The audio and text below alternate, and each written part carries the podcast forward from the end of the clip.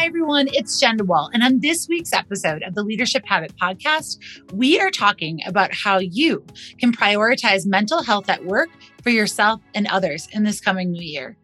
There is no better time than now where people are very much needing the support in managing and helping to overcome mental health challenges. And it means that no longer are you as a leader able to not address this, as people are likely bringing this into their workplace. And you may be also experiencing symptoms or mental health challenges yourself. But Here's the thing that I want you to know you are not alone. According to the World Health Organization, mental health conditions and substance abuse have increased 13% over the last few years.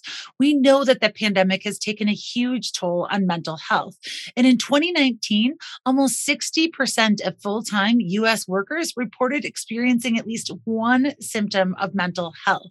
At least one. And that's up from 75% in the last year. So mental health challenges are continuing to grow. And what's interesting is that mental health symptoms are equally prevalent across all seniority levels. So it doesn't matter what your or, or what your role is in your organization you may be experiencing mental health challenges. It's not something that's just reserved to people that we perceive as having the more high stress job. It can truly impact everyone. And here's why you need to care. In 2020, mental health support went from a nice to have to a true business imperative, meaning it's something that you want to offer and create space for for yourself and your employees. So, why do we need to care and talk about mental health at work? Why do we need to? Well, not only did we just talk about the increases over the past few years and the need or people experiencing mental health, but why do we need to care about it? Because mental health impacts everyone, every single person in your workplace. And here's a tip that I want you to think about. I want you to think about this to practice your own empathy and compassion. Picture that every single person that you come into contact with you know, inside and outside at work, is carrying what we would look at as an invisible suitcase. It's something that you can't see. And that invisible suitcase is going to impact how we show up, how we respond, how we make decisions, solve problems. And it's something that if we don't ask our employees or even ask ourselves, we may not be aware of the impact of an invisible suitcase. So the contents, think about this each and every one of us, when you're going to meet someone for the first time, you can picture that they have their own invisible suitcase of stuff that you cannot see. You may not be able to see their values, any underlying health conditions, a disability, their trauma and pain that they've experienced, any type of past experiences. Maybe it could be past experiences with prior employers. The invisible suitcase also contains experiences from our upbringing, from the culture in which we were raised, our worries about the future, our worries about the present, our hopes, dreams, and fears. And this invisible suitcase, if you don't pay attention to it, you may miss indicators or points of connection to be able to support someone with mental health challenges. But let's talk about the things that are existing today within our workplace that people are experiencing. What can impact mental health? Well, first, we know burnout and stress. And as much as I wish that burnout and stress may have been resolved with people taking some time off over the holidays, it's seeming to creep back up into 2022. So we want to be mindful of burnout and stress for our teams and employees that may have been asked to do more with less. Or other things that can impact mental health are our feeling of psychological safety. Do I feel safe at work? Global events, the social climate, our health and lifestyle, grief and death, racism, bullying, discrimination, our families and friends, conflict, our economic circumstances, and even the economy. There are so many things that impact our mental health that it's hard to argue that people do not or cannot have mental health challenges. Mental health can impact every single person. But let's talk specifically about work. The work related risk factors that can contribute to mental health challenges are inadequate health and safety policies. Maybe you're not doing things that are in the best interest of that employee's health, or maybe it's poor communication and management practices. Maybe there's a lot of change or ambiguity, and people feel that there's too much uncertainty. So it's creating stress or limited participation in decision making. People feeling like they don't have a choice or a say in what their work looks like. Remember, people want that autonomy. They want to feel valued. They want to have that ownership. But when they don't have that participation or the opportunity to contribute, it can trigger mental health consequences. In addition, other work related risk factors can be Maybe you have inflexible working hours. You can't accommodate someone's personal needs. Maybe they have to take an appointment or something like that. So we want to be mindful about creating flexibility. And of course, low level of support.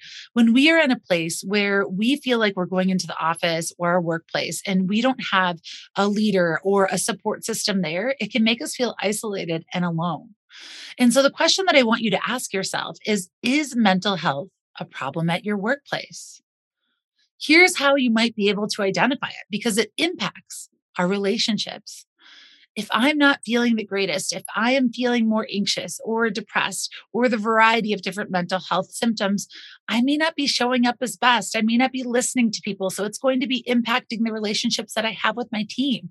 Of course, it's going to impact my stress and physical health, my ability to make decisions how I resolve conflict. When I'm not feeling like my best self, I'm not showing up into a conflict conversation with curiosity. I may be showing up to it with indifference. And so we want to be mindful of that. And mental health will also impact at your workplace turnover and engagement, people's ability to be creative, as well as their resilience. And here's a news flash for you. If we're talking about managing our mental health in 2022, one of the myths that I want you to let go of is that Resilience is all about toughing it out. As a matter of fact, it's the opposite. Resilience is not toughing it out. It's asking for help. It's taking care of yourself. It's not just pretending it's not an issue and swallowing it down. Mental health, to truly manage it, means addressing it. We have to have a certain level of self awareness.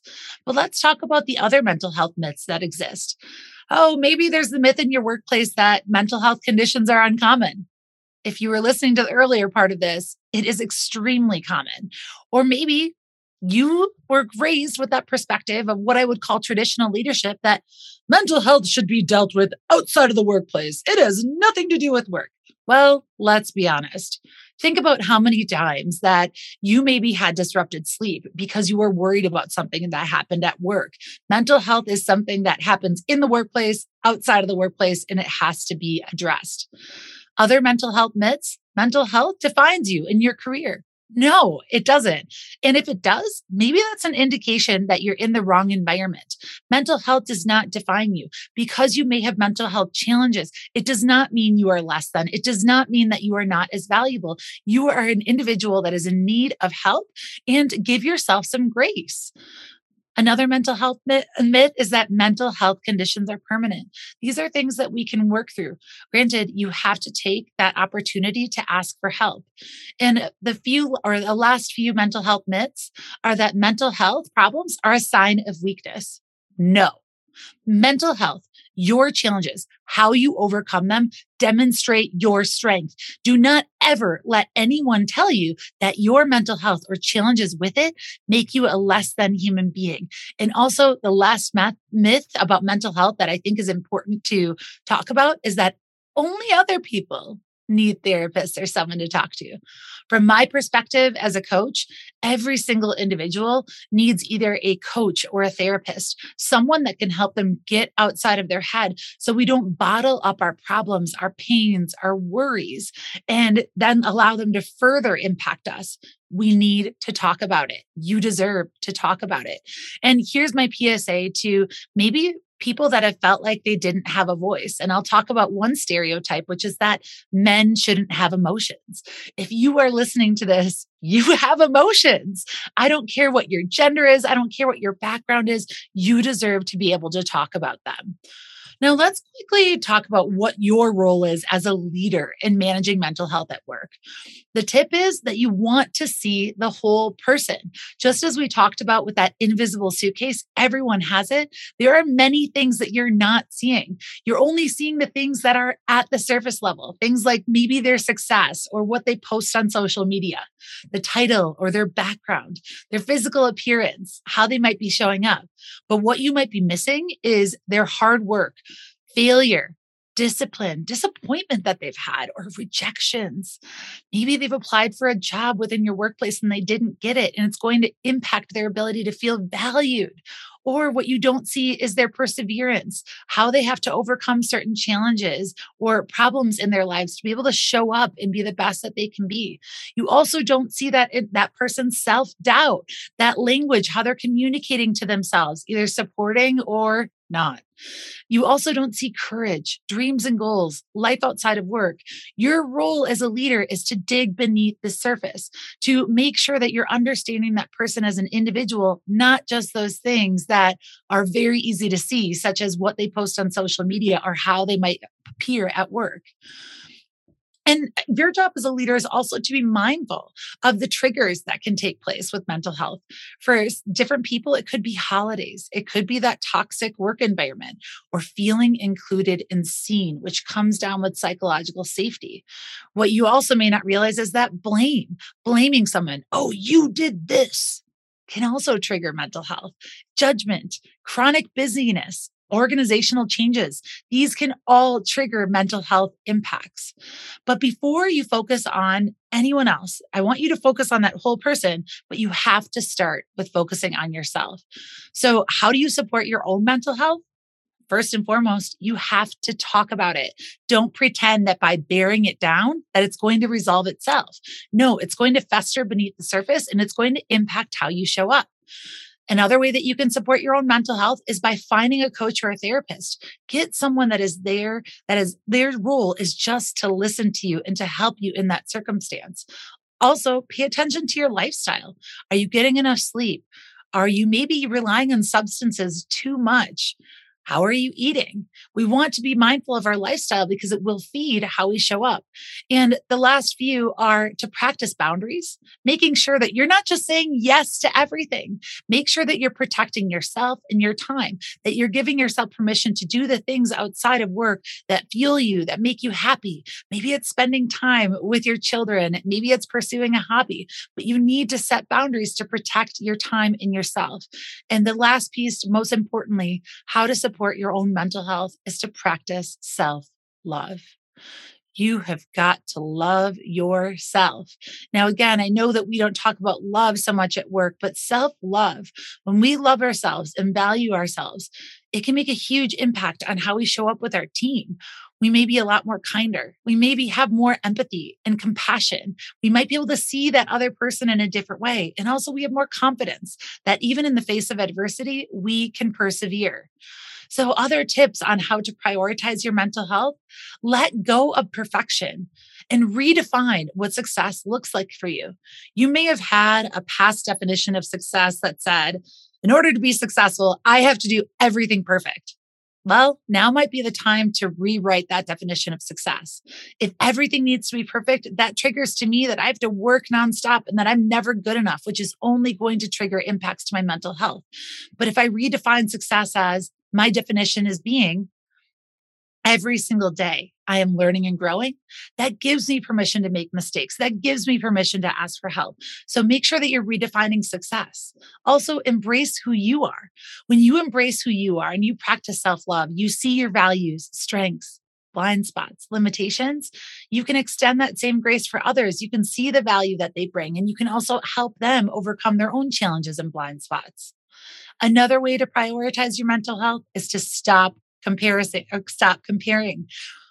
Many of you may know the expression comparison is the thief of joy. When we compare ourselves to other people, then we're telling ourselves in some way we're getting life wrong, our life is awful, and that's only going to perpetuate challenges to our mental health. And another tip about how to prioritize your mental health at work is to accept that not all work will get done. There is likely not enough time of day to be able to account for maybe those gotta minutes or the last minute fire drills. So accept that not all your work will get done in one day and don't put that pressure on yourself to have everything buttoned up. It's just simply not a reality in the modern day workplace do your best, which brings me to the final point on how to prioritize your mental health. Give yourself some grace. You are perfectly imperfect. You are a human being. You deserve to give yourself kindness. You deserve to give yourself permission to make mistakes and learn from them. Give yourself some grace. And another tip which we should all be doing, is to take that social media break. When we go onto social media, it can trigger feelings of inadequacy, not enoughness. Oh my goodness, I'm failing at life. And also, if you're a parent and you're constantly on social media, it demonstrates to our children, which already have challenges with my, or with using their phone, that they they too need to stay on social media. So be the example. Demonstrate to your family, to your colleagues that we don't need to be connected to our phones at all times. Now, in conclusion, I want to share just a few tips on how to support mental health at work. Number one is to make mental health a priority. Mental health is a person's condition with regard to their psychological and emotional well being. You want to acknowledge it and know what it is. And understand that mental health looks different for everyone. The facets may be of mental health. It could be anxiety and depression, grief, change, stress, racism, bullying, discrimination, culture, workload, values, conflict. These are all the facets of mental health. So it's going to look different by every single individual. We all have different triggers. But if you're trying to observe whether or not someone on your team might be impacted or going through a mental health challenge, potential signs could be a loss of interest and engagement in activities previously enjoyed, social withdrawal, not connecting or initiating conversation in the way that we once were, difficulty concentrating, changes in sleeping and eating, extremely high and low moods, and of course, overwhelm and worry. These are signs that we can notice maybe with others, and we can also pay attention and reflect and think, do I have any of these signs? So, tips to make mental health priority at work walk the walk. Make sure you're talking about it and that you're prioritizing your own mental health. That way, you can remove the stigma around mental health and make sure that you get outside. Encourage walking meetings and also shorten your meetings. Give people an opportunity, especially if they're still in a remote environment, to take care of things throughout the day or have five minutes less of a meeting so they can let their dog out or maybe grab a snack. And of course, tips to make mental health a priority establish norms, set the expectation that it's something that you want to see on your team. And of course, create training and development around it. Make sure that people understand that mental health is something serious and it's something that you want them to address. Give them the tools that they need. And of course, practice empathy and compassion. Which, what's the difference? Let's talk about the difference. I know a lot of people may get confused with the difference between empathy and compassion, but I'm going to talk about it in the perspective of pity, sympathy, empathy, and compassion. Pity is, hey, I see someone and I acknowledge that you're suffering. Oh, that stinks. Sympathy is, I care about your suffering. Empathy, I feel your suffering. And compassion, I want to relieve your suffering. Your goal as a leader is to practice more compassion and empathy, to understand and see things from another person's perspective. Tip two to help manage mental health at work is to be a mindful communicator. That means to think before you speak, be open and transparent, reduce ambiguity. People do not thrive in ambiguity. So reduce that when possible. And of course, be an active listener and set clear expectations, be, be inclusive, and pay attention to self talk. One quick tip if you are trying to listen to someone as they're sharing it, I want you to consider this acronym, which is common. It's WAIT. Why am I talking? Ask yourself that when someone is sharing or confiding, be an active listener and ask yourself to wait. Ask yourself, why am I talking? This will give you permission to recognize that you are there to listen, not to provide your own guidance, opinion, or feedback. So, number three, if we want to support someone's mental health, we have to embrace flexibility, which means that we have to be open to new ways of thinking, assume positive intent. If someone is asking for maybe a late start in the day, because they have a doctor's appointment, assume that they're telling you the truth and that they wouldn't be asking for this accommodation if they didn't need it. So, of course, be curious and trust. And here are some quick tips to keep an open mind.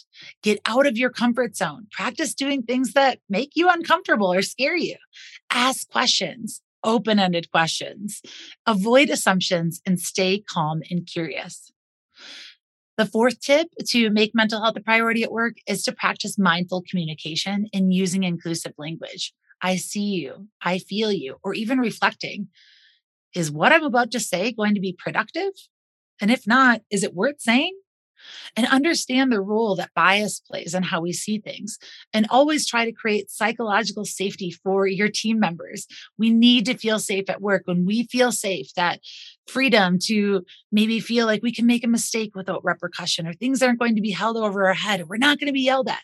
When we can create psychological safety, that is one area that we can soften the impact of mental health that can provide clarity for people to do their job. And being mindful of creating opportunities for everyone in your workplace, regardless of your circumstance. Think about the unique people that might be caretakers or parents right now in this virtual slash hybrid world. What additional support do you need to provide for them so they can be their best self?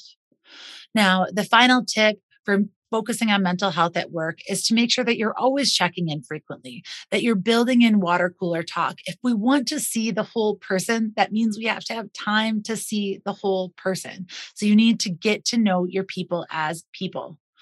Now, I hope you enjoyed this podcast today. And I hope the takeaway is that this is your year, your year to focus on your own mental health. Mental health will determine every single thing that you do or do not do, how you respond to things, and the type of leader that you can be. So I hope that you task yourself to make mental health a priority in 2022. It's a serious subject and it's something that we want to address. And by the way, if you address your mental health, think about the door that you can open for other people to take a hold and control and help and manage theirs. Until next time.